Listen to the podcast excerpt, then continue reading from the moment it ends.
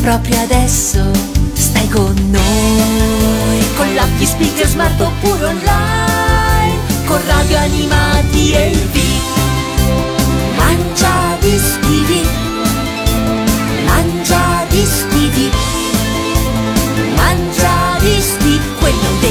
E allora benvenuti e bentornati a questa nuova puntata del Mangia Dischi VIP in compagnia mia di Giorgia Vecchini e di un ospite misterioso che andremo a scoprire tra poco. Vi ricordo che per ascoltarci non dovete fare altro che andare sulla pagina ufficiale di Radio Animati che è www.radioanimati.it, tanto comunque lo sapete già, lo so che lo sapete, ma io ve lo ripeto giusto per sicurezza. Oppure potete scaricare se non l'avete ancora fatto l'app ufficiale di Radio Animati che è disponibile per ogni tipo di device ed è anche carina perché c'è proprio il loghettino con il nostro animaletto viola che si ascolta le cuffie, anche lì non vi potete sbagliare. Altrimenti se siete dotati di speaker smart basta dire loro radio animati e la trasmissione partirà magicamente.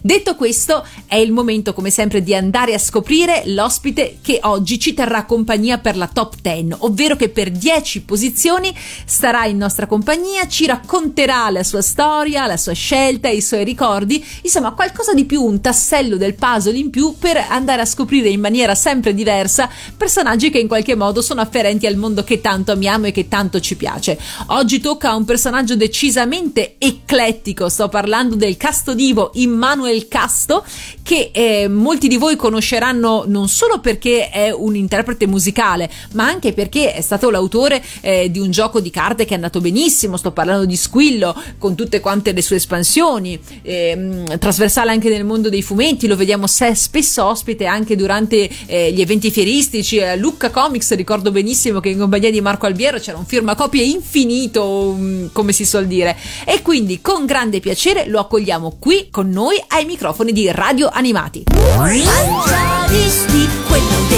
E allora salutiamo il nostro ospite Immanuel, Manuel che dir si voglia, che ha accettato di raccontarsi qui ai microfoni di Radio Animati nella sua top 10 al Mangia Dischi VIP. Ciao! Ciao, ciao, grazie mille per questo invito, mi ha fatto un sacco piacere, quindi un saluto a te, a voi e a tutte le persone che ci stanno ascoltando. Che sono tante perché poi sono tutti incuriositi perché devi sapere che il Mangiadischi VIP nel nostro caso ha una caratteristica che è peculiare, ovvero quella di eh, conoscere meglio i personaggi, i VIP che gravitano un po' intorno al mondo nerd, ma non solo perché comunque io posso dire di te tranquillamente che sei una, una persona un po' trasversale, cioè ti avvicini Mhm. a questo mondo ma fai anche tanto altro, quindi la curiosità è tanta anche nei tuoi riguardi in questo senso e la cosa bella è proprio che non è un'intervista diciamo ehm, classica dove insomma ti fanno le domande, sarai straabituato immagino da questo punto di vista, ma attraverso i ricordi viene fuori magari qualche aspetto della tua vita, dei tuoi ricordi, della tua personalità, magari che non è sempre così scontata. Eh, esattamente, esattamente. Mi fa piacere fare, fare qu- questa chiacchierata su argomenti che mi appassionano tantissimo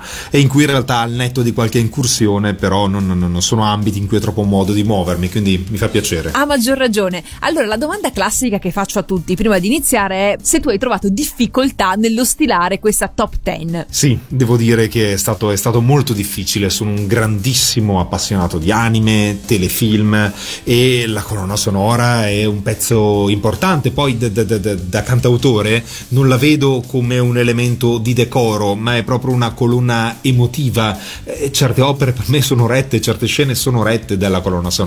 E poi le sigle, voglio dire, ci sono entrate nel cuore. Ho fatto una fatica terribile anche perché ho comunque voluto dare uno, così uno spettro eterogeneo senza concentrarmi necessariamente su determinati autori o cantanti, però anche lì già dato un eh, voglio dire, pensiamo ad esempio a Cristina D'Avena, già lì farei fatica a fare una top 10 Sua. solo di canzoni Sua. di Cristina D'Avena per intenderci. E poi eh, sono stato bambino all'inizio degli anni 80 e eh, sarà un bias derivante dalla mia personale esperienza, magari ognuno dice così di sé, però quella per me è stata un'epoca proprio d'oro delle sigle Guarda, e per me è un effetto nostalgia mostruoso. Ti capisco perfettamente, come, come puoi immaginare poi parte della mia attività ripercorre proprio quel tipo di anime, quel tipo di Certo. eh, vita che abbiamo vissuto, anch'io bambina negli anni Ottanta, ci, sono qualcosa, ci sono cose che ci permeano e non se ne vanno più in qualche modo. No, è incredibile, è veramente incredibile. Io tuttora eh, traggo grande piacere quando ho voglia di rilassarmi, al di là nell'ascoltare queste sigle, queste opere immarcescibili, ma anche nel rewatch. Ci sono serie Sì, di inizio sì. anni 90 che continuo a rivedere. Quindi di tanto mi chiedo per- perché sto rivedendo per la ventesima volta in vita mia quest'anime anni 80-90? Eh, perché c'è quella familiarità malinconica che mi consente veramente di staccare rispetto a opere nuove che mi appassionano per altre ragioni. È un imprinting. Ti, che- ti capisco perfettamente e ti devo dire che anche io ogni tanto prendo e faccio magari un rewatch di qualche anime che sì ricordo bene, ma come dici te mi dà sempre quella se- sensazione coccolosa di rivederlo, sapere cosa succede, casa. vero? Sì, Vero? Sì, In qualche modo casa, sì.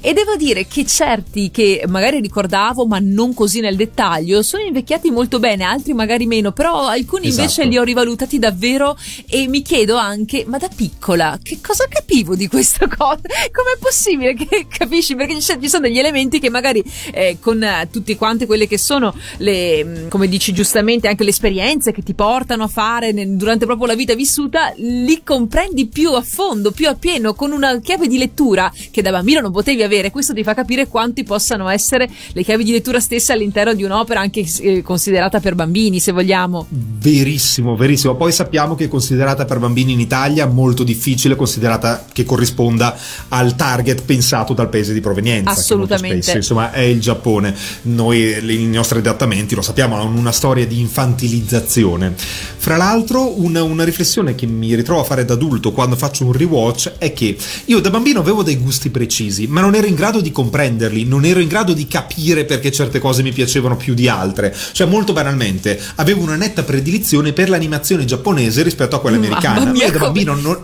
non ero in grado di capirlo, ovviamente. E invece adesso dico, ecco perché non mi piaceva, perché era una cosa americana. No, ma come ti capisco, guarda, ti stringerei la mano perché io ero uguale. Infatti, io dicevo: No, non voglio vedere i cartoni brutti, voglio vedere quelli belli. Dicevo a casa, voglio vedere quelli belli che erano quelli giapponesi. E all'interno della stessa serie, ma sai quante volte, ad esempio, prendo un Kiss Me Licia perché è per me l'esempio più eclatante. Quando c'erano le puntate disegnate da Shingo Araki, dicevo: Ah, voi ci sono le puntate ricciolose, quelle belle. Gli dicevo a casa. Ma grazie. Grazie Giorgia per dire questo. Verissimo l'estetica. La mia era una predilizione estetica ma anche di scrittura, perché soprattutto in quelle opere, o meglio, soprattutto nelle opere che all'epoca venivano importate dal Giappone per un'utenza considerata infantile, rispetto a prodotti americani c'era una componente di dramma molto più spiccata. Ma che scherzi? comunque Cioè- mi colpiva emotivamente. E poi l'estetica. Io la considerazione invece la facevo per Sailor Moon, che rimane inevitabilmente una delle opere che mi porterò per il resto della vita, Eh perché mi ha colpito proprio in quell'età. E anche lì io, che non ero in grado di entrare nel dettaglio, ovviamente, sul character design. So già dove vuoi andare a parare. Certo che lo sai. Ora, adesso so che quella persona aveva anche un nome, ma io tiravo sulla cornetta mio cugino dicendo no, c'è una puntata occhi brutti, era questa la definizione e ci disperavamo proprio. Io invece, parlando di Ando, dicevo: Oh no, c'è Esatto. la puntata lecca lecca in bocca. Perché avevano sempre queste mascelle squadrate, squadratissime oscene. E quando E magari erano. uguali. Sì, Sì. e quando magari erano poi puntate anche belle, perché alle volte, insomma, alcune erano filler, ma alcune che gli venivano affidate erano puntate chiave, oppure magari erano dedicate alla Sailor che prendeva un nuovo potere, insomma, cose anche interessanti. Dicevo: Bravissima, No, Sì, tristezza. proprio così, come l'introduzione di Sailor Venus o Venus, lei arriva la prima volta, viene mostrata, tant'è che il suo attacco, il fascio di luce è disegnato da lui. Io non- ancora non posso accettarla questa cosa. Fare- faremo una petizione, faremo una petizione. Insomma, avete già capito che sarà Sì. una puntata Sì. dedicata all'estetica a 360 gradi. E Esatto. visto che comunque abbiamo citato Shingo Araki, devo dire che è alla decima posizione del Mangiadischi VIP di Manuel, o Manuel che dir si voglia, lo dirò per tutto il tempo. Eh, C'è proprio una produzione di questo tipo, nel senso che parliamo di maghette, parliamo di una maghetta che ha avuto appunto la caratterizzazione del sensei Araki. Ma lascio a te la parola. Allora, ehm, ho scelto questa, questa, questa sigla proprio per la sigla. Da bambino mi, mi- mi faceva assolutamente impazzire ed ero tra i pochi bambini che, nonostante fosse dislessico, riusciva a farla anche con la C, perché sappiamo c'è questo gioco dell'alfabeto che nella sigla si sentiva sfumare ogni se non la tagliavano verso la D, ma Però- riuscivo ad andare avanti. Però anche tu, come tutti i bambini del tempo, andavi avanti fino alla Z potendolo fare, vero? Ovviamente, Sì, ovviamente, esatto. In- incespicando sulla X, però certo, potendolo assolutamente, assolutamente sì. E beh, ho anche mh, ricordi molto, molto affettuosi dell'anime, ma io più che per Bia, io parteggiavo per Noah. E io qui ti devo stringere di nuovo la mano. Tra l'altro, anche se la mia carriera di cosplay ormai volge al termine, e Noah è stato proprio uno dei personaggi che ho amato di più interpretare perché così algida, così poi non era cattiva, aveva proprio questa bella caratterizzazione che era sì la rivale, però non era la stronza col botto che abbiamo visto anche magari in altri anime che erano cattivi per il gusto di esserlo. Aveva comunque Sì. una sua eh, etica, una sua moralità che e tutto sommato te la faceva anche piacere. Assolutamente, ha un ruolo antagonistico alla protagonista, ma senza essere una villain, e il che la rende molto, molto meno scontata. Ma è un mio gusto, eh, è un mio gusto. Eh, ora, qui non è che ci sia lo spessore drammatico di un percorso di redenzione, ma ci sono due meccaniche che a me, anche se l'opera fa cagare, diventa il mio personaggio preferito, che sono le dinamiche di dannazione e di redenzione. Ne avremo modo di parlarne poi in altre opere. Quando c'è un personaggio che all'inizio viene posto come antagonista, ma poi invece fa un percorso di avvicinamento al protagonista, diventa il mio personaggio preferito. Quindi lei in questa sua ambiguità, e poi come dici questo, non è, lei più che cattiva è anaffettiva, e chissà quanti si ritrovano. Eccomi, eccomi. Esatto. eccomi, eccomi. Insomma, tanta carne al fuoco per questa top 10 del nostro ospite. E allora dai, cominciamo subito a sentirla. La proponiamo qui ai microfoni di Radio Animati. Al decimo posto della top 10 di Manuel Casto c'è Bia, la sfida della magia. Loro sono i piccoli stregoni. Bia, bie, ba, baby, e, ba, baby, bie, o, ba, baby, bo, bie, u, bu, ba, baby, bo, bu. Cia, cie, ca, ce, cie, i, ca, ce, ci, cie, o, ca, ce, ci, co, cie, u, cu, ca, ce, ci, co, cu. E così tu mi sfidi ad imitare via ed a fare qualche magia. Io farò sparire un fazzoletto, se non lo trovi vai subito a letto. È un cavallo da una stella, non lo so se mi riuscirà.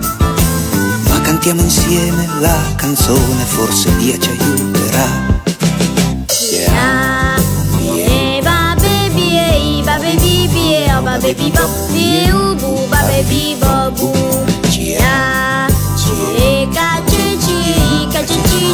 cie, o, ca, ce, ci, co, cie, u, cu, ca, ce,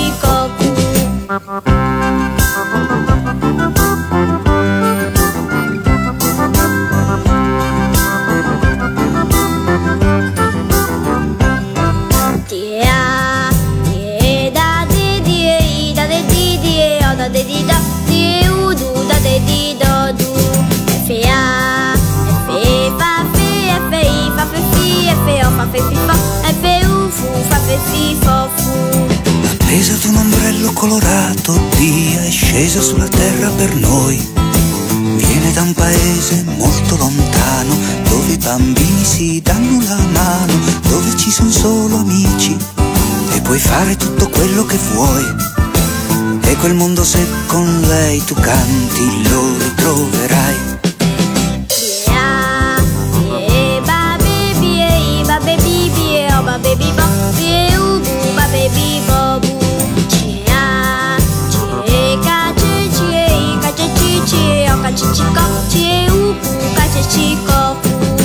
Thank.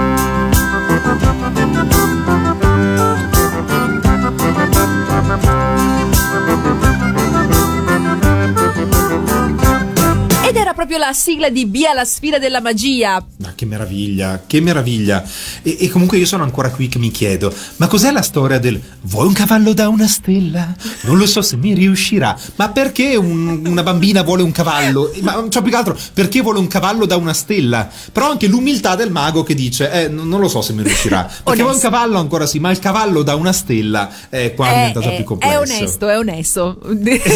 ma che vuol dire? Vabbè, ma quante volte, quante volte volte abbiamo sentito delle sigle che erano un po' come dire sui generis del testo o quantomeno no sense, ma noi ce le facevamo andare bene lo stesso, o no? Le riempivamo noi di significato. E questa è una cosa bellissima perché comunque Sì, era sì. il- la nostra immaginazione che sopperiva alle problematiche dei Esatto. testi degli autori che probabilmente anche loro la sera prima gli avevano chiamato guarda che c'è da fare un cartone su questo, questo e questo e buttavano dentro un po' a sentimento quello che c'era, ecco. Verissimo. Con poi, vabbè, sono questioni tu che hai una cultura che è mille volte, diecimila volte la mia, sarai meglio di me, con il, il- il noto problema che, che dichiaratamente gli autori spesso lava- lavoravano sulla sinossi del primo episodio. Assolutamente sì, Quindi ma- sono sigle che descrivono il- la trama del primo episodio, poi magari la storia parla di tutt'altro e noi eravamo fissati ormai. Qualcuno ha detto quel- Ollie e Benji. Eh, Qualcuno ha detto Mila e Shiro. Sì, o Rossana, Rossana, che, che parla di, di conflitti in classe la sigla, quando poi è la storia di un idol. tutt'altra roba. Vabbè, insomma, Sì. però la cosa, sai, io penso sempre, questo era perdonabile negli anni Ottanta quando veramente arrivavano queste serie dal Giappone, non capivano una mazza fionda, eccetera, ma mh, già in Mediaset, dove comunque la tipologia di lavorazione uno si aspetta che fosse di altra natura, boh, degli anni 90 mi faceva un po' specie che ancora fossimo ancorati a questa sinossi mh, dei primi episodi per tirar fuori una, una sigla che avesse senso. Tant'è vero che spesso non ce l'avevano. ecco, appunto. No, no, esatto. Va bene, allora, via ce la siamo ascoltata e siamo così giunti alla posizione numero 9, dove qui eh, compare un grandissimo Enzo Draghi. Eh sì, eh sì, eh sì, eh sì. Parliamo dei Cinque Samurai. Bellissima. Eh, ma bel- bellissima la sigla, mi piace anche quella giapponese, ha un, gre- ha un gran bel passaggio, però ero più affezionato a quella italiana. Quella giapponese in realtà l'ho scoperta poi da adulto, eh, con... eh, Credo un, po', credo un po' tutti, no? Io, io sono Esatto. di quelli, magari anche tu non lo so, che quando partivo la sigla dei Cinque Samurai con quei hua hua mi mettevo a fare i kata davanti alla televisione, convintissima, vero? Ecco. Questo devo dire di no. Potevi anche di- aiutarmi e dirmi che non ero No. l'unica deficiente. di compostezza. Io all'epoca vivevo in una villa familiare che conteneva più generazioni Mhm. e a quell'ora c'erano i miei genitori, i miei fratelli che volevano vedere altro in tv, quindi io andavo da mia nonna e aveva questo piccolo televisore, lei abitava al, piano sotto di me, la costringevo a guardare su queste reti minori appunto dove davano mm, i cinque samurai e, e quindi la costringevo a farsi anche una cultura emerito. Eh, ah, ma che meraviglia, bellissima sigla, ma poi amavo, amavo tantissimo l'anime. Io guarda, devo essere sincera, lo davano su Tele Monte Carlo quando, Sì, quando ricordo sì. io, però ero talmente infatuata dei sensei e dei cavalieri dello zodiaco Eh, che ehm, non dico che non me li sono mai fatta piacere perché sarebbe ingiusto, però non mi hanno probabilmente mai preso come avrebbero potuto farlo, nonostante che comunque insomma ci fosse un fior fior di animazione, un fior fior de- anche di colonna sonora, di character design, eh? lo riconosco tranquillamente. Guarda, capisco il tuo percorso emotivo. A me è successo con tante altre cose. Io, ad esempio, poi ho rifiutato qualsiasi prodotto che io ritenessi troppo ispirato a Sailor Moon. Gli emuli, Sappiamo che poi. eh. Esattamente, c'è stata Wedding Peach, ma ce ne sono una Miu marea. Miu, Amiche Miu Miu. Vincenti. Le ho sempre rifiutate a priori, a priori. Come quando da ragazzino, allora il primo album che io ho comprato in vita mia con i miei soldi fu Spice World, il secondo album delle Spice Girls. Che bello. Quando uscirono le All Saints, io le disprezzavo, che adesso sono? ma perché? Esa- ma perché? Quindi il percorso emotivo, in questo caso a me non scattò. Io amavo, che poi è buffissimo perché ci sono dentro gli stessi doppiatori, come Cavalieri Sì, dello Zodiaco. sì, praticamente sì. Eh, è incredibile. Io in realtà ero affascinato dai demoni, Mhm. dai quattro demoni e dalle loro palette colore. Mi piaceva tantissimo mi piace. Kratos perché utilizzava il beige, il rosso scuro, il nero ed Arasta che utilizzava il rosa pastello e il verde scuro che ritrovavo anche in Andromeda, vabbè, il mio cavaliere preferito, ne parleremo dopo. Niente, questa palette io andavo nei negozi di giochi anche per vedere, poi sapevo benissimo che erano prodotti nati come spottoni, col senno di poi, anche se da bambino questa cosa non te ne No, rendi conto. no, Pe- pensi che, assolutamente. pensi che sia il contrario. Così, che è, è- è ovvio che fosse il contrario. Infatti, quando mi Esatto. dicevano ah, con questi prodotti commerciali, ma che è? Perché è Ma che famoso che co- ci fanno i giocattoli, sai? Esattamente, noi ragionavamo il contrario nella nostra innocenza, perché tutto nasce dall'opera artistica, dalla storia che il network aveva l'urgenza di raccontare. È ovvio. Eh, le, basi, avevamo... le basi proprio. Esatto, esatto. Guarda, esatto. io restavo no. affascinata dei samurai. Tu parlavi giustamente della palette colori. A me piaceva tantissimo la trasformazione dove passavano questi nastri che sembravano eh, in qualche modo, um, come dire, fossero pieni di petali di ciliegi e che andassero Bellissimo. a evocare tutta quella che è quell'iconografia classica del, dell'Oriente e del Giappone. Questo mi piaceva tantissimo, devo ammettere. Bellissimo, anche se ricordo ancora leggero fastidio che la sequenza di trasformazione completa, diciamo, veniva mostrata quasi sempre, almeno che fosse una puntata incentrata su quel personaggio, per Rio il fuoco. Eh. E questo protagonista mocentrismo, non so come definirlo, che ricorre anche in Senseiya, qui secondo me ancora di più, a me ha sempre dato fastidio, perché poi con il tempo siamo andati eh, in direzioni diverse, ossia con protagonisti che eh, sono anche caratterizzati in maniera peculiare, ma soprattutto all'epoca il protagonista era quello con la personalità più banalotta, mettiamola così, era quello che mi piaceva meno. Inoltre nell'adattamento italiano... Ehm, eh, ognuno evocava una virtù sì. in base alla quale si trasformavano. Nell'adattamento italiano veniva quasi sempre appiattita ingiustizia, che era quella in italiano associata a Rio mh, il fuoco, che fra l'altro non era neanche colore suo originale giapponese. Quindi ogni volta quando si trasformavano gli altri, dicevo, dai, dai che sentiamo la loro parola specifica, dai che vediamo la trasformazione, invece veniva quasi sempre tagliata. Credo che, sia, credo che sia, stato lo stesso sentimento che ho provato per le cinque serie di Sailor Moon e dire, ma ste poverette guerriere Inner Senshi non si meritavano una nuova trasformazione in cinque serie? Invece solo di qualche abbellimento qua e là. Eh, concordo, concordo in pieno, veramente. Ecco. Ma poi non farmi anche entrare nel fatto non. Ne parliamo, non ne parliamo, altrimenti no, ci dilunghiamo troppo. Ragione, ragione, scusami, ci dilunghiamo troppo. Basta, ma comunque esatto. avremo modo di parlare durante le altre chiacchierate. Andremo ancora a toccare questi temi. Ma esatto, ci ascoltiamo esatto. adesso qui alla nona posizione del Mangia Dischi VIP Enzo Draghi con la bellissima sigla dei I 5 Samurai. 5 Samurai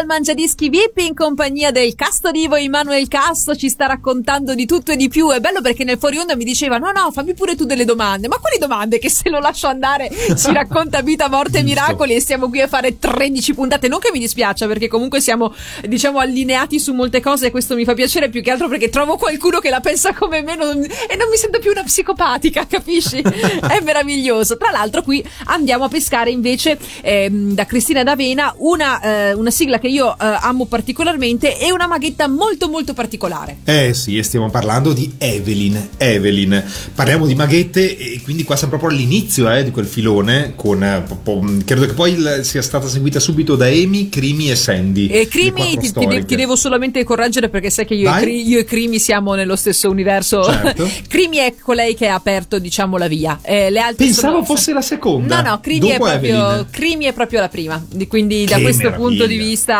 te lo, te lo posso dire. Poi, tra l'altro, se fai anche caso, un po' si vede. Poi ti spiegherò il perché. Ma tu dimmi i tuoi ricordi di Evelyn e poi io ti dico i miei. Allora, eh, in realtà la mia affezione nei confronti di queste quattro maghette è abbastanza equiparabile. Forse c'è una preferenza netta per Crimi, però le sigle che per me sono tutte quattro splendide, dovendo sceglierne una, ho scelto quella di Evelyn perché c'è un giro di sintetizzatore che è una cosa spettacolare, spettacolare.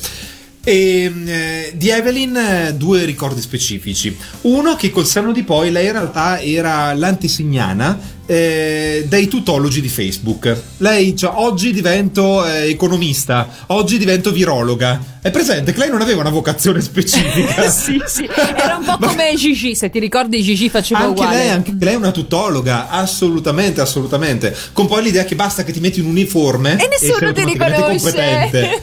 sì, sei automaticamente competente, hai subito una preparazione specialistica. Che meraviglia, che Guarda, meraviglia. eh, c'è da dire che qui apro una piccola digressione. Questa tipologia di magia, quella che eh, fa diventare il nos- la nostra protagonista eh, via via l'esperta di turno nella puntata in questione, era una visione un po' passata perché appunto ne parlavamo di Minky Momo da noi Gigi aveva la stessa peculiarità, ma anche andando indietro, se ci pensi, uno Lulu dei fiori ogni volta che si trasformava con la spilla floreale diventava quello che serviva al momento da pilota Sì, di aereo a pompiere e aveva la capacità e l'expertise di fare tutto. E come lei, la stessa Stilli e tutte le altre, la Alabel Tutte. con la magia, cioè, ah, pur non assumendo una sembianze diverse. Quindi poi ehm, l'innovazione che ha portato lo studio Pierrot è stato proprio quello di eh, slegare in qualche modo la magia dalla, dalla mera situazione eh, precipuo della puntata, ma di collegare un percorso di crescita, un percorso di idol, perché di fatti sia Magica Amy che Sì. Crimi idol erano. Crimi, tra l'altro, specificato ancora di più perché la magia un anno durerà e Pino Pino glielo dice subito che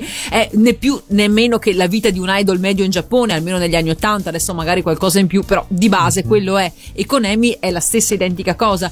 Personalmente devo dire che ehm, eh, preferisco la controparte magica perché in qualche modo appunto eh, ti fa crescere insieme al personaggio, specie come Eh, facevano i giapponesi eh, collegando le puntate con l'uscita nella vita reale. In Giappone appunto la puntata di San Valentino usciva nella settimana di San Valentino, quella di Natale in quella di Natale. Questo era un collegamento che ti faceva sentire ancora più partecipe dell'anime ed è una cosa che ho apprezzato sempre tantissimo. Chiaramente con la nostra trasmissione che veniva fatta se non quotidianamente i- a giorni alternati, questa cosa si andava a perdere. Però comunque rimaneva la bellezza incontaminata e intatta degli anime in questione. Verissimo, verissimo. Eh, molto bello anche la, la precisione in effetti del contratto eh, a tempo determinato, Eh, sì. un anno. e ehm, riguardo a Evelyn ho avuto modo di rivedere un episodio un, eh, in streaming e eh, sono rimasto veramente colpito dalla lucidità di un ragionamento. Lei aveva una pletora di animali. Se generalmente l'animaletto mascotte folletto è uno, lei ne aveva uno stuolo, ne Sì, aveva tipo sì. quattro. Sì. E a un certo punto vanno in un episodio in montagna e eh, lei aveva tipo una compagna di classe nei confronti della quale aveva delle antipatie. Io Yoko. Io Yoko. A un certo punto tipo non si presentano, la trovano e Evelyn dice, beh magari è scivolata in un burrone ed è morta. Allora, E- aspetta, aspetta, e i, le- i suoi amichetti le dicono, ma Evelyn, queste cose non si dicono, bisogna limitarsi a pensarle. Cioè, ma queste sono delle perle. Delle perle rare, però posso Sì. dire una cosa a discolpa di Sì. Evelyn, ricordo perfettamente la puntata in questione, lei non stava bene, aveva la febbre ed era andata in montagna lo stesso ed è la puntata in cui perde i poteri perché li utilizza per, invece che per ehm, eh, realizzare i sogni, che è la sua missione, Sì. li utilizza per un fine scopo personale e ehm, non a fin di bene e questo gli fa perdere, le fa perdere i poteri che infatti la bacchetta si annerisce e si spezza, quella eh, la classica, il cerchio che lei tira. E poi le dà la seconda che a me non piaceva. Per era niente, perché era banalotta. Cioè, una volta che avevi Sì. avuto il cerchio che lo buttavi in aria tipo Majorette, Eh, che, sì. che te ne fai di avere Sì. la stellina? È vero che poi andava a intersecarsi con il braccialetto, con il medaglione, quindi creava un po' di sinergie, però non era la stessa cosa, diciamocelo. No, ecco. no. Resta iconico il primo, quello Assolutamente sì, che poi comunque per me, ecco, eh, la sigla di Evelyn che tu hai citato per i sintetizzatori, io non sono così raffinata come te che vai a pescare queste cose, però devo dire che sono stata d'accordo nella scelta della trasmissione dell'anime di partire direttamente dal ritornello, perché la parte prima è un po' più debole a mio modo di vedere, mentre nel ritornello sprizza subito e poi partiva subito con questa eh, stele di ghiaccio che si trasformava nella bacchetta sì. e quindi tu eri Sì. già lì pronto col tuo afflato, oddio, cos'è sta roba meravigliosa? Esattamente. Detto questo, allora è il momento di ascoltarci qui all'ottava posizione del Mangiadischi VIP Evelyn e la magia di un sogno d'amore Cristina D'Avena. Evelyn, il cerchietto che hai tu. Evelyn, tra i capelli lunghi e blu. Evelyn,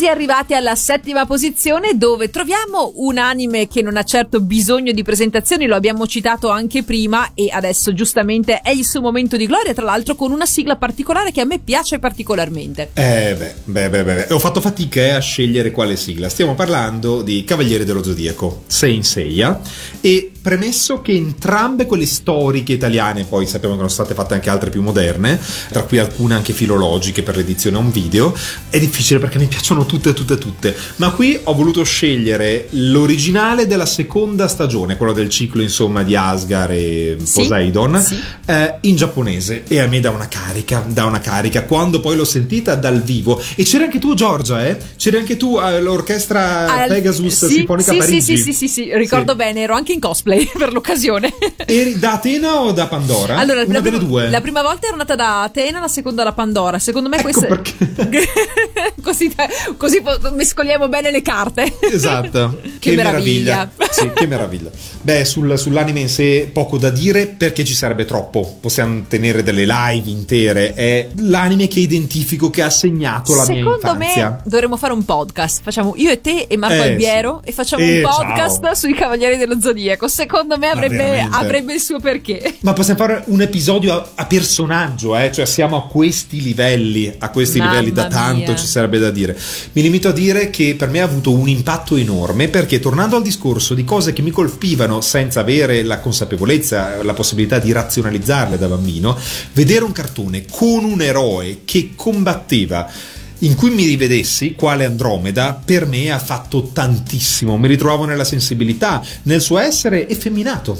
assolutamente. sì. Nell'avere un'armatura rosa, ossia un eroe combattivo, ma non stereotipicamente maschile. Senza quelle qualità stereotipicamente virili associate a- ai guerrieri. Eppure era un guerriero, era protagonista.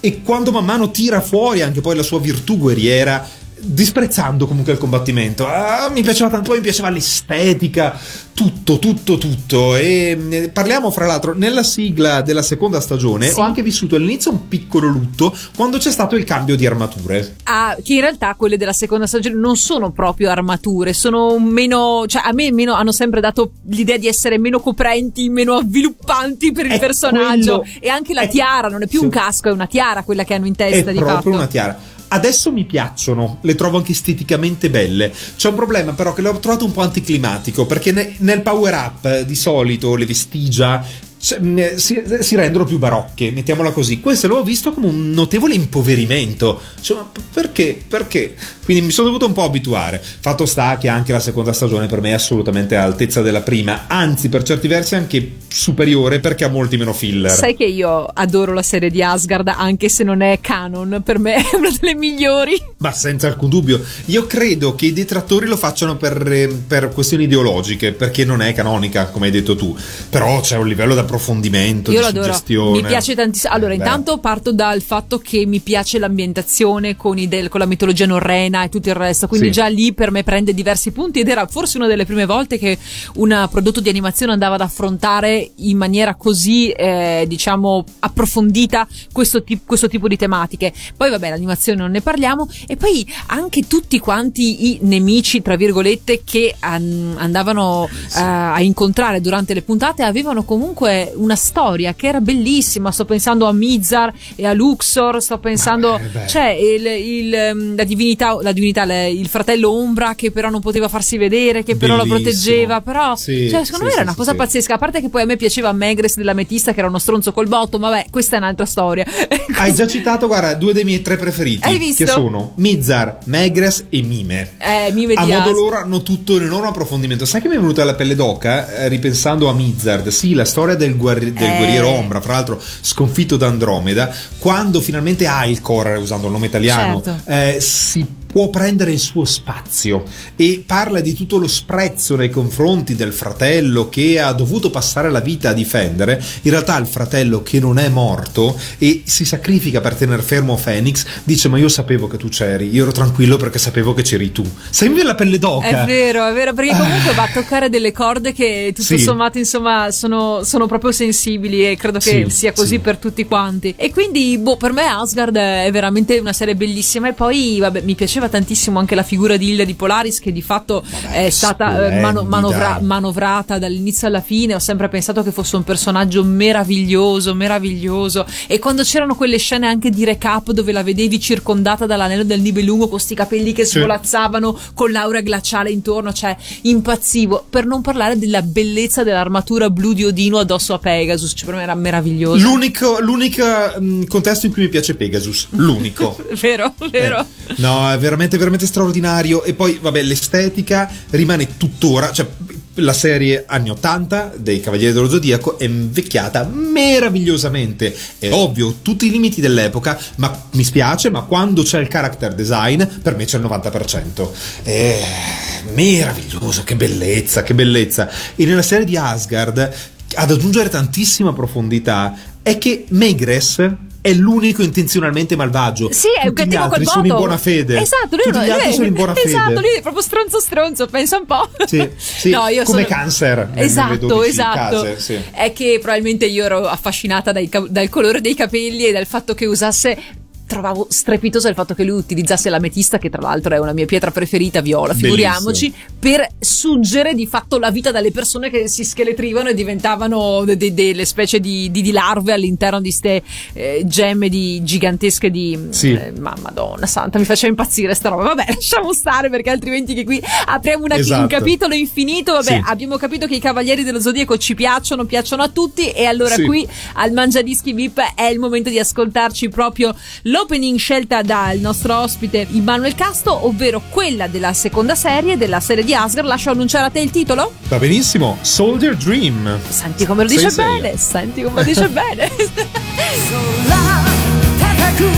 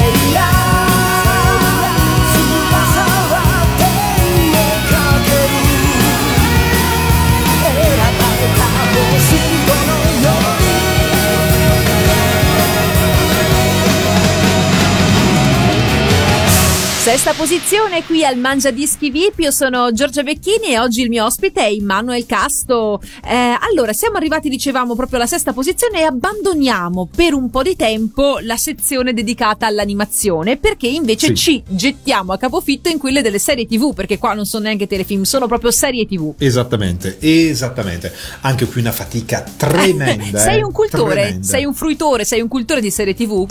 Accanitissimo, accanitissimo. Eh, l'unico dispiacere che ho nei confronti dello streaming, eh, streaming legale intendo, eh, che ovviamente ha portato una rivoluzione, la facilità nel fruire di, di- di queste opere, è che io eh, ho una collezione enorme di serie tv, cofanetti Sì, meravigliosi. sì, e adesso ormai non sto più acquistando nulla. Alcune cose non escono neanche in DVD, ma comunque non le acquisterei e questo mi spiace. Però sì. Probabilmente le acquisteremmo solo se avesse senso il packaging, cioè magari ti regalano un sacco di cose, brava. di feature meravigliose, booklet, eh, edizioni Esatto. iperfighe, allora magari lo faremmo. Se no, Sì. altrimenti non dico che diventa uno spreco di spazio, è che comunque le puoi vedere quando vuoi e diciamoci la verità, la comunità di fare play, play, play Eh, certo. sullo streaming è diversamente da quella di dover prendere il DVD e inserirlo ogni volta all'interno della, Ha solo contro, purtroppo. A volte qualità inferiore, si può danneggiare il supporto, lo devi portare con te, devi avere un lettore. devi aspettare contro, che carichi purtroppo. e questo e quell'altro. Peccato, eh, io sono con te. Sì. Per adesso per Sì, le serie TV ehm, mi appoggio alle tue posizioni, invece per le serie anime ancora i cofanetti li tengo più che altro perché anche la fruizione delle serie anime non è così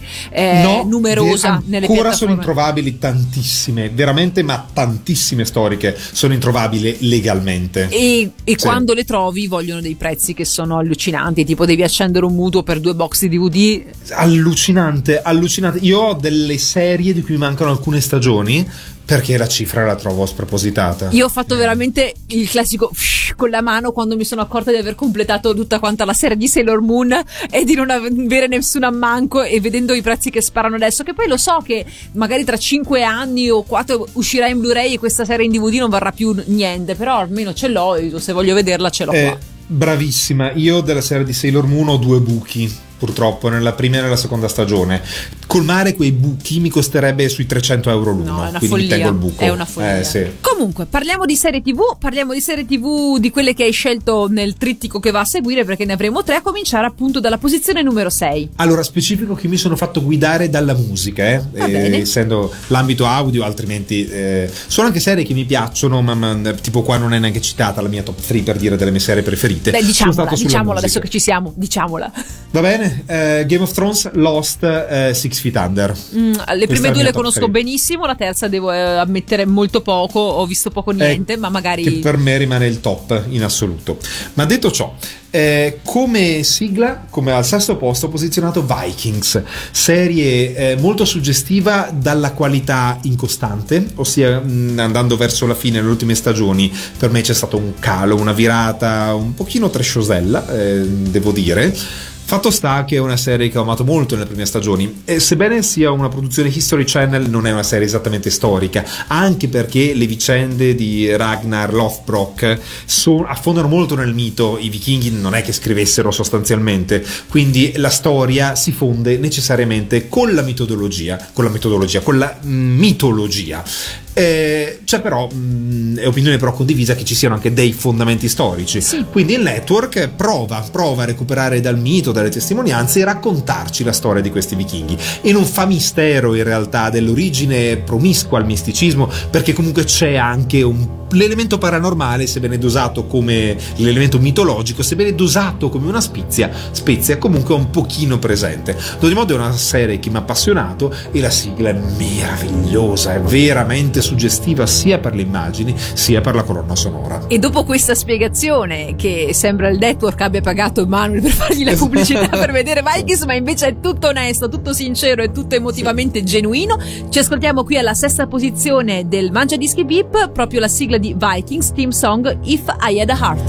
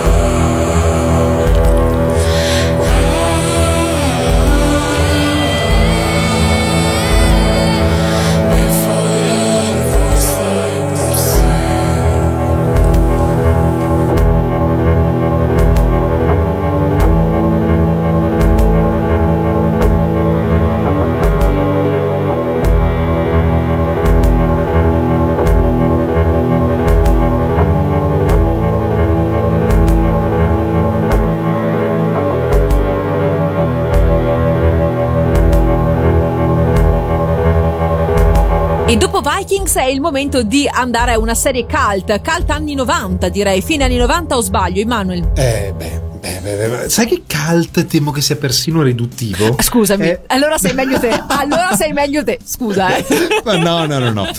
È una serie che ha avuto un impatto proprio nella storia delle televisione, nella storia dei telefilm. Stiamo parlando di un mostro sacro come Buffy. Serie capolavoro per tante ragioni, in primis per i personaggi. Una serie dove anche i coprimari in realtà hanno veramente fatto storia, perché sì, certo c'è Buffy, ma c'è anche Willow, ma ci sono anche antagonisti che magari hanno uno screen time o appaiono in un numero di episodi relativamente contenuto, come può essere Fate, la Sì. prima antagonista, Sì. poi antieroe, che hanno segnato profondamente. È una serie che io ho amato più da adulto che da ragazzo, ad esempio, forse perché da ragazzo ehm, la svalutavo un pochino per l'essere ancora un po' procedurale a molti episodi sì. filler, sebbene propedeutici allo sviluppo dei personaggi, mentre poi da adulto, avendo preso tutti i DVD, ho potuto godermi le trame orizzontali e sono veramente belle, belle, belle. Ci sono puntate incredibili dal punto di vista registico. Pensa che io ho studiato dance cinema Sì. e eh, venne tutto un corso su Buffy. E Addirittura. sul- sul gioco che ha fatto dei troppi televisivi, cioè dall'episodio che ha visto un sacco di premi Hush, privo di dialoghi, dal meraviglioso episodio musical che detto così sembra inflazionato, ma all'epoca All'epoca non lo era, e era, fatto- era stato assolutamente fa- innovativo. e poi è scritto nella storia il perché sia un musical, ha, ha proprio un suo senso, un meta musical in realtà. Poi io ho già detto prima che amo i percorsi di dannazione e di redenzione. Esatto. Quasi tutti i personaggi hanno almeno uno dei due archi, ma alcuni addirittura due. Eh, hanno sia la dannazione che la redenzione. Quindi per me è proprio capolavoro assoluto. E la sigla, una carica, è una di quelle sigle che anche guardando in DVD non schippo mai. Io è difficilissimo che schippi le sigle, eh? è difficilissimo. Però questa a maggior ragione mi dava la carica. Ci sono alcuni intro theme magari un po' banalotti, con una sequenza di animazione che non mi fa impazzire, e allora le posso anche skippare. Però succede più con prodotti moderni, in prodotti storici invece di solito. Meno, anche eh, perché, se mi posso permettere, secondo me tante nuove serie mh, no- una sigla quasi non ce l'hanno, hanno un mini tema, non hanno proprio la vera sigla come eravamo Eh, abituati. Cioè, proprio penso, questo. penso Sì, a Game of sì. Thrones, che forse è uno degli ultimi di nuova generazione ad avere una sigla così iconica che appena partono le prime note e subito è Game of Thrones. Verissimo, ma eh, questo secondo me ehm, si addice molto perché per certi versi per me Game of Thrones chiude un'epoca. Magari la chiude momentaneamente, ma ha chiuso l'epoca dei mega show con un ultra budget per cui tu aspetti una settimana aspetti tutto l'anno e poi ti metti lì, aspetti settimana in settimana, c'è la mega sigla iniziale. Adesso sappiamo, ci stiamo spostando invece verso un altro tipo di format in cui la serie magari ti arriva tutta insieme, Sì. con budget un po' più ridotti, meno episodi. M- Soprattutto real- meno episodi rispetto alle 20-30 puntate a cui eravamo abituati a stagione. Esattamente, esattamente, esattamente. Quindi è un- ha un approccio un po' old school che adesso sarà difficile ritrovare. Ma come dici tu, adesso moltissimi sono appunto dai temi iniziali. C'è un giro, magari con un'animazione che è piuttosto blanda, e lì devo dire che tendo a saltarli. Ma quando invece è, è proprio una sigla, quando ho valenza di sigla, lì per principio non la schippo. Guarda, quando faccio il quiz di chi volesse a Turbo Nerd, c'è a un certo punto nella sezione appunto telefilm e serie TV, c'è anche quello da indovinare alla mod- modalità sarabanda un po' di sigle. Ecco, ce ne sono due o tre che appena che partono, tutti quanti, è questa, so, la so! Eh, Buffy certo. eh, è subito una di quei Friends, Buffy, e Beh, l'altra, eh, vabbè. Stiamo parlando comunque proprio di sigle che sono Sì. rimaste scolpite nell'immaginario collettivo e nei nostri ricordi. E devo dire anche Smallville, Smallville appena parte è un'altra di quelle Sì, che le persone sì, ricordano. sì. E anche Dio sì, ma questa è un'altra storia. Detto questo, è il momento quindi di andare ad ascoltarcela la sigla di Buffy the Vampire Slayer qui alla quinta posizione del Mangia Dischi VIP.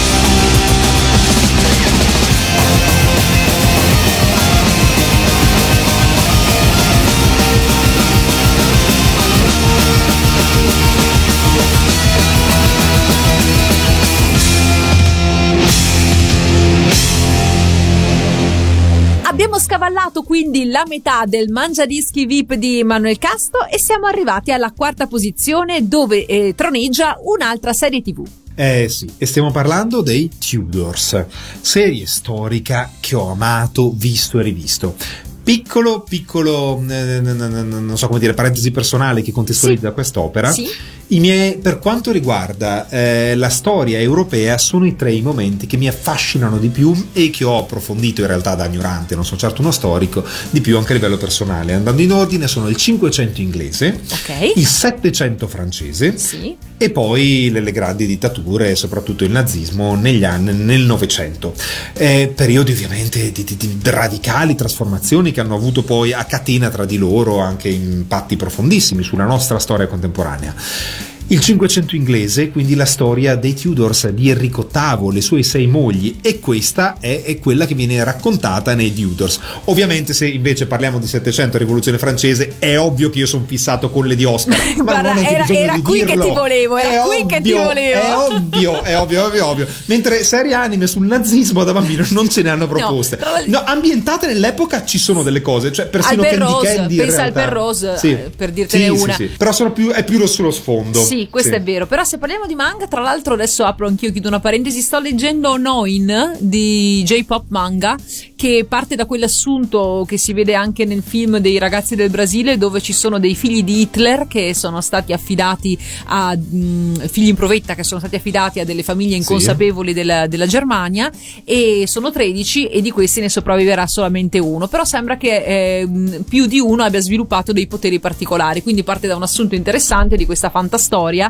e Sì. si innesta proprio in, in tutti quelli che sono gli orrori del nazismo. Non lo sapevo, molto interessante. Tornando ai Tudors, posso dire che è una serie accurata dal punto di vista storico. eh, Più o meno di eh, Downton Abbey? Ma un attimo, Downton Abbey, però non racconta una storia vera, non pretende Come no? Adesso mi stai facendo uno spoiler? Va bene, ok. Scherzavo, chiaramente, scherzavo, Ok. chiaramente. La storia, la storia di Tudors è quella, ci sono tutte le vicende storiche, politiche ed è attendibile, eh, con alcune licenze, ma nel complesso è attendibile. Eh, quindi la consiglio chi vuole conoscere quel periodo storico. La cosa che non è attendibile per niente, lo dico, è l'estetica. L'estetica dai costumi che sono attualizzati per il nostro gusto, ma la bellezza del cast è uno stuolo di modelli e modelle. Maledetti, Eh, maledetti. eh, lo so, quando se si vanno a vedere i dipinti di Jane Seymour, Anne Boleyn, non si rimane proprio sedotti, insomma, da questa bonaggine che ci viene raccontata nella serie, per non parlare dei- degli uomini. Quindi, accettando che è anche molto sessualizzata, ha un taglio molto fashion, quindi l'estetica no, non, non- non ha nulla di storico, ma gli avvenimenti sì. E poi, essendo un esteta, in realtà poi com- pur comprendendo che sia un'enorme licenza poetica, una licenza di produzione, di attualizzazione per renderlo appetibile al gusto del pubblico, comunque mi piace, comunque mi piace. E ha lanciato fra l'altro anche molti attori, ma Harry Cavill, in realtà lui è stato lanciato dai Tudors. Eh, capisco, un Capisci- giovane Harry Cavill. Capisci il mio dramma? Eh sì, esatto. Ma anche Natalie Dormer, poi consacrata. sì, sì, una da- carriera strepitosa, tra l'altro. da- eh. da Game of Thrones, lei, nella- sul primo Anna Bolena in italiano, il nome sono Anna Bolini in originale, è, è stato il suo primo ruolo di spicco. Jonathan Myers, lui era già un attore cinematografico, ma anche quello è stato uno dei momenti più importanti della sua carriera. Allora, io devo essere sincera, Tudors l'ho visto poco, avevo provato a vedere i Borgia, ma non fa per me, ahimè. No, ma, ma- ma- ma- psh, psh, psh, non, non voglio più sentire questa cosa. I Borgia si infilano come tentativo ehm, Vero? parassitico. Ah, ecco, Eh, ecco. no, mi dispiace. mi Infatti, dispiace, mi io non dispiace. avendole viste, ho detto sarà stata più o meno una roba del genere. Ho detto, ma se è tipo questo, ho detto non me lo guardo perché è una telenovela e ho detto a posto così, insomma, Eh, ecco. La, la venatura soap c'è, ma è fatta bene ed Eh, è ben contestualizzata. No, ma ci sta la venatura so perché comunque ci saranno state anche lì i loro eh, tutti quanti tramaci, eccetera. e- ed è giusto che sia così. Però quando diventa troppo spinto eh, e va a sfavorire Diventa quello che è la- è un po', Sì. un po' frivoletto, Sì, insomma, tutto qua. esattamente, E esattamente. bene, su questo siamo d'accordo. Quindi recupererò i Tudors anche perché c'è un giovane Henry Cavill che va sempre visto, lasciami dire. Anche Esatto. devo dire che nel ruolo di Geralt di Rivia ha il suo perché. Vabbè, anche Eh qua, beh, eh beh. anche Sì. nella tinozza. Vabbè, basta. Giorgia, fermati qui e andiamo avanti e ci ascoltiamo alla posizione numero 4 del Mangiadischi VIP, proprio l'opening intro dei The Tudors. Pensi di conoscere una storia, ma sai solo come finisce. Per arrivare al cuore della storia, Devi tornare alla sua origine.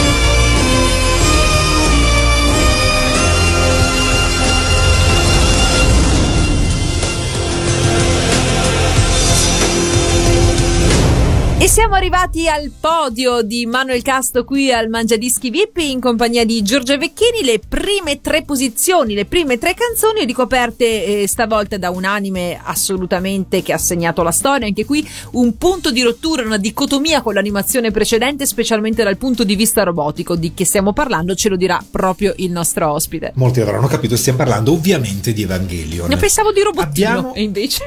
Eh, esatto. Abbia- ah, stavamo parlando di Juni inventa tutto. Giuni Peperina inventa tutto. È ovviamente Floppy, un robot che ha rivoluzionato il mercato dell'industria robotica. E lasciami dire una cosa: secondo me. Sì. Floppy è la miglior interpretazione del doppiatore Luca Ward. Cioè, non c'è Massimo Decimo Meridio che tenga quando tu hai fatto Floppy, capisci? Cioè, Luca, Vero. per me sei un eroe perché hai fatto Floppy. Verissimo, verissimo. Allora, beh, Evangelion, in realtà abbiamo già citato quelli che sono gli anime che hanno segnato un pezzo della mia vita. La prima infanzia, eh, I Cavalieri dello Zodiaco, seguirà poi Sailor Moon e infine, che è inizio adolescenza, fine adolescenza, Evangelion. Cioè quelle opere, quelle stagioni che io ho visto, siamo, parlo di decine di rewatch, eh? cioè a questo livello proprio di sei proprio un fan Todd Cool, come si dice, no? Esattamente, esattamente. E quando ho scoperto Evangelion lo scoprì con MTV, poi andai a comprare i VHS, ma perché è un genere di decostruzione in realtà. Sì, è vero che parla di robot, ma è un pretesto. Io all'inizio ero anche scettico, eh, però mi ritrovo vedendo alcuni episodi che mi- hanno colpito a qualche livello, ho voluto approfondire. Ecco, Poi anche tutta. Sappiamo che credo che sia la serie con il finale rifatto più volte. Credo Sì, che non, non sono 4. mai stati convinti nemmeno loro di cosa stavano mai, facendo. Mai, mai, mai. Io ormai gliel'ho data su al punto di, da- da- ad addirittura apprezzare il, il primo finale della serie che, che, da ragazzino odiai, agghiacciante, ovviamente. agghiacciante quello Eh, che succede soprattutto. Sì, sì, sì, sì, sì. Fatto sta che è un'opera, un'opera straordinaria e ehm, eh, all'epoca trasmesso da MTV che per scelta non creava, credo, quasi mai delle sigle ad hoc, tenendo la sigla originale. E la sigla giapponese è bellissima, È bellissima. cantata inventando ovviamente, le- le- le- cercando di emulare i fonemi, eh, però splendida, ma anche proprio a livello di animazione, è un videoclip stupendo. Guarda, io sono legatissima a questa sigla per varie ragioni. La prima è perché quando sono stata in Giappone al World Cosplay Summit nel lontano 2005 ci fu anche una gara di karaoke e mi chiesero che canzone volevo portare. Ho detto vabbè andiamo, andiamo con Evangelio che almeno la so a memoria, non devo fare quella che sta a leggere la... In giapponese, quindi? Chiaramente, cioè quando si parla di... Quando tu sei in Giappone e devi fare le cose universalmente comprensibili vuol dire che le fai in giapponese, ovviamente. Di che Sì. stiamo parlando? Giustamente. E- eh, cioè, ovvio. E quindi ho detto questa è la sua memoria, così non faccio la figura di quella che si deve mettere la trascrizione fonetica per, per leggere, che è un po' bruttino da vedere. E così ho fatto e ho- quindi ho- mi sono portata a casa anche la, la vittoria alla gara del karaoke Bravissima, e sono soddisfazioni, fantastica. vero, no? Sì. E poi l'ho riadattata in italiano modello Cristina D'Avena come se fosse stata una, una Oh mio canzone. Dio, e io me ne sono perso questa cosa. Pensa, pensa come sei stato fortunato. No, in realtà è andata bene perché l'ho fatta in due versioni. La prima, anni fa, proprio la prima edi- era stata fatta per una gara cosplay, poi mi hanno chiesto di rinciderla fatta bene e quindi l'ho fatto. E si chiama Convertiti e credi al Vangelo. Ed era praticamente la canzone come appunto venisse cantata in Mediaset eh, con tutte i- i- le storpiature dei nomi, le censure con puntate che durano 5 minuti perché sai comunque ne succede di Certo. ogni. E quindi Shinji diventa Simone, Mariangela è Misato e cose di questo genere, puoi immaginarti.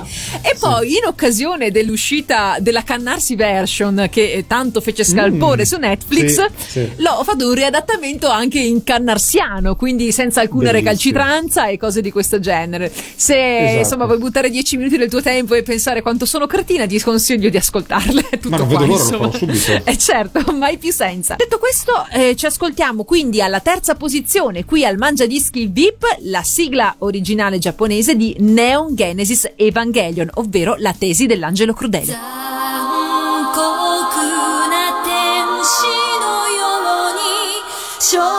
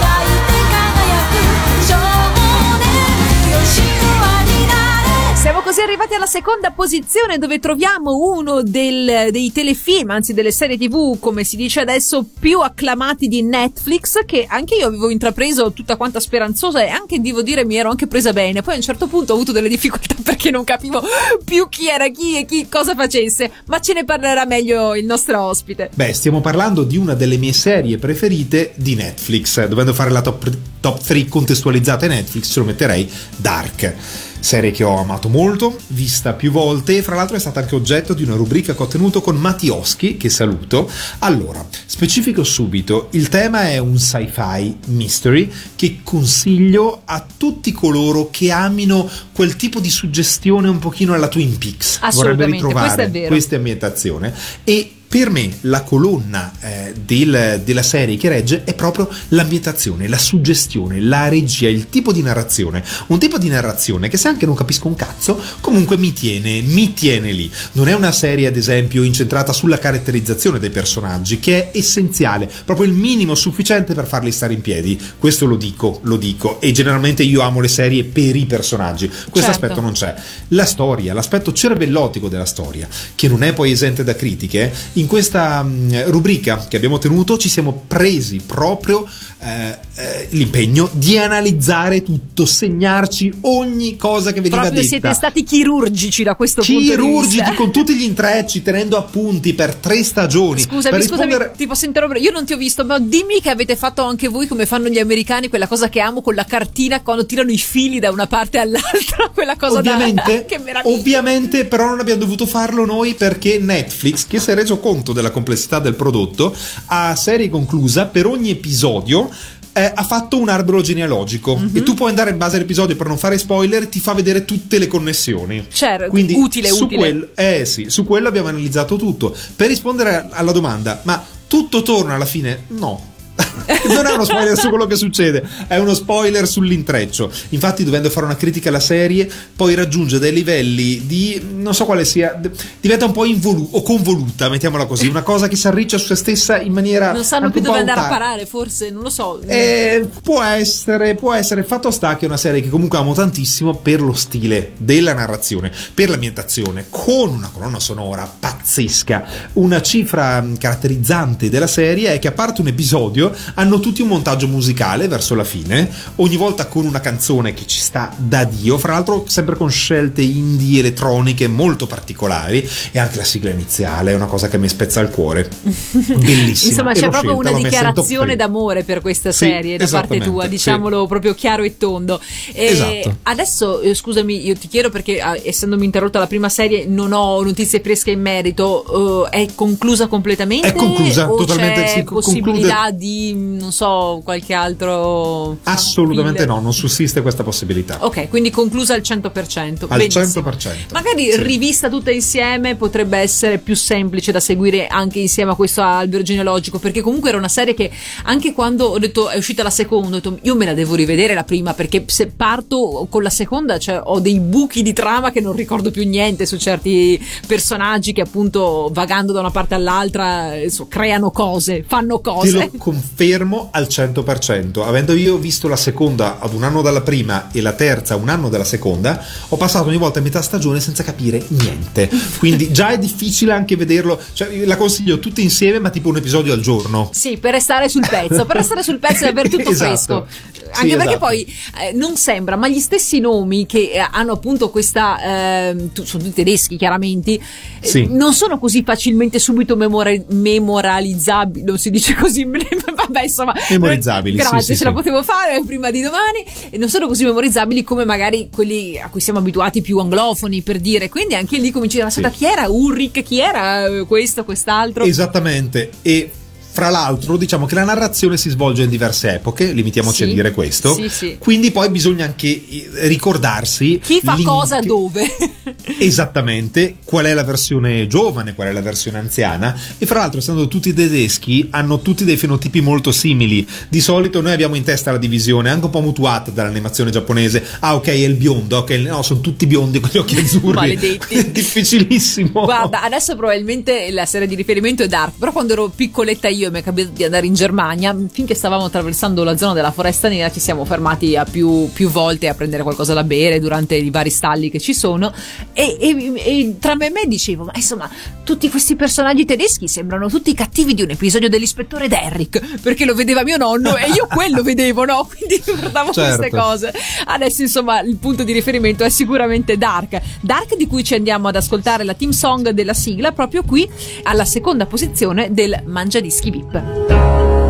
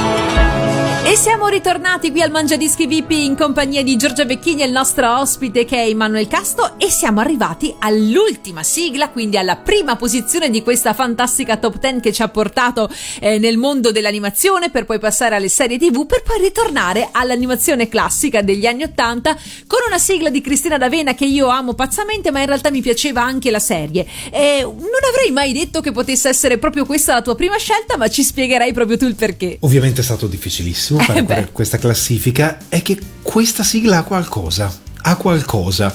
Tuttora quando l'ascolto, ma proprio per gli accordi, i passaggi melodici, proprio mi, mi spacca il cuore. Eh, è meravigliosa. È molto dolce. È, è molto molto dolce e mi piace moltissimo questa scelta del ritornello che ripete due volte uguale, ma la seconda volta entra anche una voce maschile che fa la stessa linea melodica ma una terza sotto. E di solito quando si aggiunge una terza la si mette sopra. Quindi è proprio ha un che di, di ABBA, una, una melodia che di per sé è dolce ma ha una tristezza di fondo. Sì, convengo. Tra l'altro, devo dire che, essendo comunque una delle prime sigle di Cristina, aveva ancora eh, quel timbro molto melodioso, molto dolce, senza quei ritmi sincopati del nuovo tipo di cantare che con gli urlettini che mette Cristina, che per carità, insomma, sono scelte stilistiche, ci mancherebbe, però aveva ancora quel tono un po' alla stella della Sena, che era molto armonico, molto melodioso. Esattamente. Sì, proprio così, proprio così. Del- dell'anime in sé, in realtà, eh, ricordo che lo gradivo, ma non era comunque tra i miei preferiti. Mi piaceva il jingle SOS, SOS quando si metteva la sua meravigliosa divisa rosa. Sì, vai Nana, SOS, vai Nana, non era diventato così, infatti. Sì. Sì, sì, sì, sì, sì, sì. Tu che ricordi hai? Allora, io di Nana, ehm, dunque, intanto capivo benissimo che c'era una correlazione con Pollon. Solo da grande, da un po' più grande, ho capito che era lo stesso autore, Hideo Azuma. Però lo capivo benissimo perché comunque c'erano questi personaggi secondari, queste caratterizzazioni e macchiette che tornavano e da una parte e dall'altra, che non poteva per forza non esserci una parentela. Ma a prescindere da questo, eh, amavo tantissimo eh, Leonetto, che era quello dalla chioma rosa fluo, che meraviglia. che era tutto Sì. quanto incentrato sulla questione soldi, soldi, soldi, cioè, e lui ogni cosa la faceva per i soldi e quindi partiva in, queste, in questi viaggi, in questi trip mentali da solo dove dietro eh, scorreva proprio nel background lo yen giapponese e lui sì diventerò il più ricco del mondo, diventerò qua e là lì così. E È vero. e non so se ti ricordi questa sua proprio peculiarità. Era Questi lì- trip, Sì, sì, lui partiva sì, lì sì, così sì. e poi quando si toglieva gli occhiali aveva questi occhi sbirluccosi e meravigliosi che teneva sempre dietro gli occhiali da sole, sta cosa mi faceva impazzire. Che era un po' poi, se ci pensi, quello che condividevano personaggi tipo Ataru Moroboshi o Gigi La Trottola quando avevano i 5 minuti in cui diventavano fighissimi, altissimi e seri e poi ritornavano a essere delle macchiette tutti quanti buffi con gli dementi scemi, eccetera. Questo mi ricordo benissimo e poi mi ricordo, ormai a distanza di tutti questi anni, non credo che si possa considerare spoiler, ricordo che restai molto male dal finale, restai molto male, se- non so se tu lo ricordi. L'ho recuperato in età adulta e è veramente poco soddisfacente. Eh, restai molto male perché di fatto lei sparisce, si sacrifica come per una causa e, e sparisce, non saluta, non c'è un commiato, non c'è una- Sì. un, finale di un tipo di un viaggio, di una crescita, non c'è niente. Lei sparisce, dice, interviene pure la sorella che dice: Ah, no, non vi preoccupate, sta bene. Cioè, l'ho trovato molto, molto affrettato e inutile. Anche perché Sì, avevano sì. messo in piedi un potpourri di cattivi veramente belli e interessanti, che era, poi erano cattivi per modo di dire, perché sì, tutti volevano Nanà, ma nessuno voleva fargli del male davvero. Cioè, Pannocchione, eh, il professore che sembrava Frankenstein, quello, ah no, Nanà, ti amo tanto, quello lì per capirsi, Sì. insomma, che poi era sempre il doppiatore di Kenshiro, il cattivo di Kenshiro, quello, ah, guarda Giulia, la croce del sud brucia per te. Eh, queste cose qua, insomma. Esatto. Ehm, e quindi, e quindi mi dispiace proprio che abbia avuto questo finale frettoloso, però per il resto era comunque una serie che seguivo con piacere anche perché era divertente, era spensierata, era allegra e c'erano 7-Eleven che portavano tutto quante le, le- le- la cosa, la cintura magica, quindi sai quando ci sono delle mascotte ero subito in prima fila, attenzione, attenzione, mascotte! Ecco. Tanti ricordi, tanti ricordi. Assolutamente sì. E poi, per finire, prima di lanciare la sigla, che la prendevano in giro Nana e lei ne soffriva molto perché facevano body shaming con le sue caviglie. Perché lei aveva praticamente la gamba Vero, che diventava vero. la caviglia, aveva questi parallelepipedi senza nessun tipo di, di diversità. E tutti la prendevano in giro perché aveva la caviglia fatta così e lei ne soffriva tanto. Vero, vero, vero. E poi ritornava la, la, la palette, questo rosa verde che mi piace molto. Che era proprio i capelli di Nana e il body con cui lei combatteva. Esattamente. E allora ci ascoltiamo dalla voce di Cristina D'Avena, eh, se non ricordo male stava proprio su Fivelandia 2 o era Fivelandia 3, adesso mi viene il dubbio, no Fivelandia 2 perché era la stessa di Giorgi e ci ascoltiamo proprio Nana Supergirl. Dal nulla arriva Nana e lei passato non ha Creata da uno scienziato che da padre le fa. Quante avventure vivrà questa fanciulla Nana Da un capo all'altro del mondo su e giù viaggerà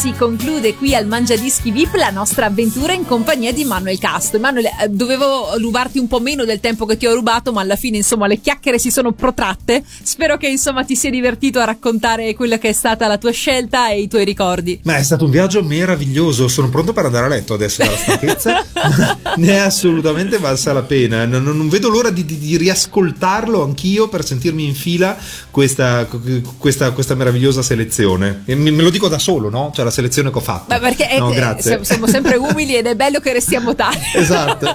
un po' come quando appunto con l'umiltà con cui ascoltavamo quelle sigle e le riempivamo con quello che non capivamo, con la stessa... Di significato, esattamente. esatto, con lo esattamente. stesso approccio.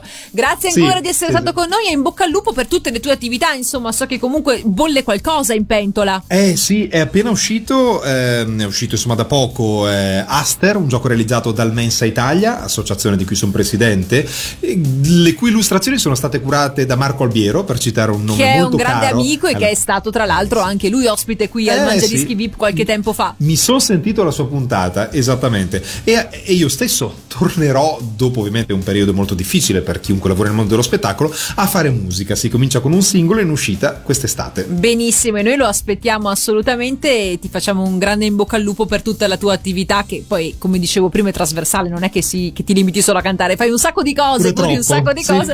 Dove lo trovi il tempo non lo sapremo mai, ma rimarrà insomma un segreto che custodirai gelosamente. Grazie Emanuele di essere stato con noi, alla prossima, un bacione! Ma grazie di tutto, grazie a tutte le persone che hanno ascoltato, è stato bellissimo. A presto!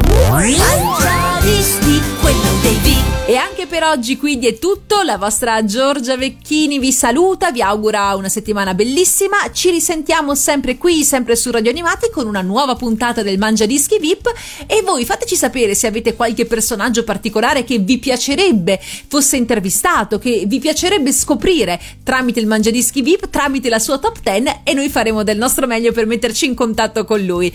Grazie ancora di essere stati con noi, alla prossima! VIP. Mangia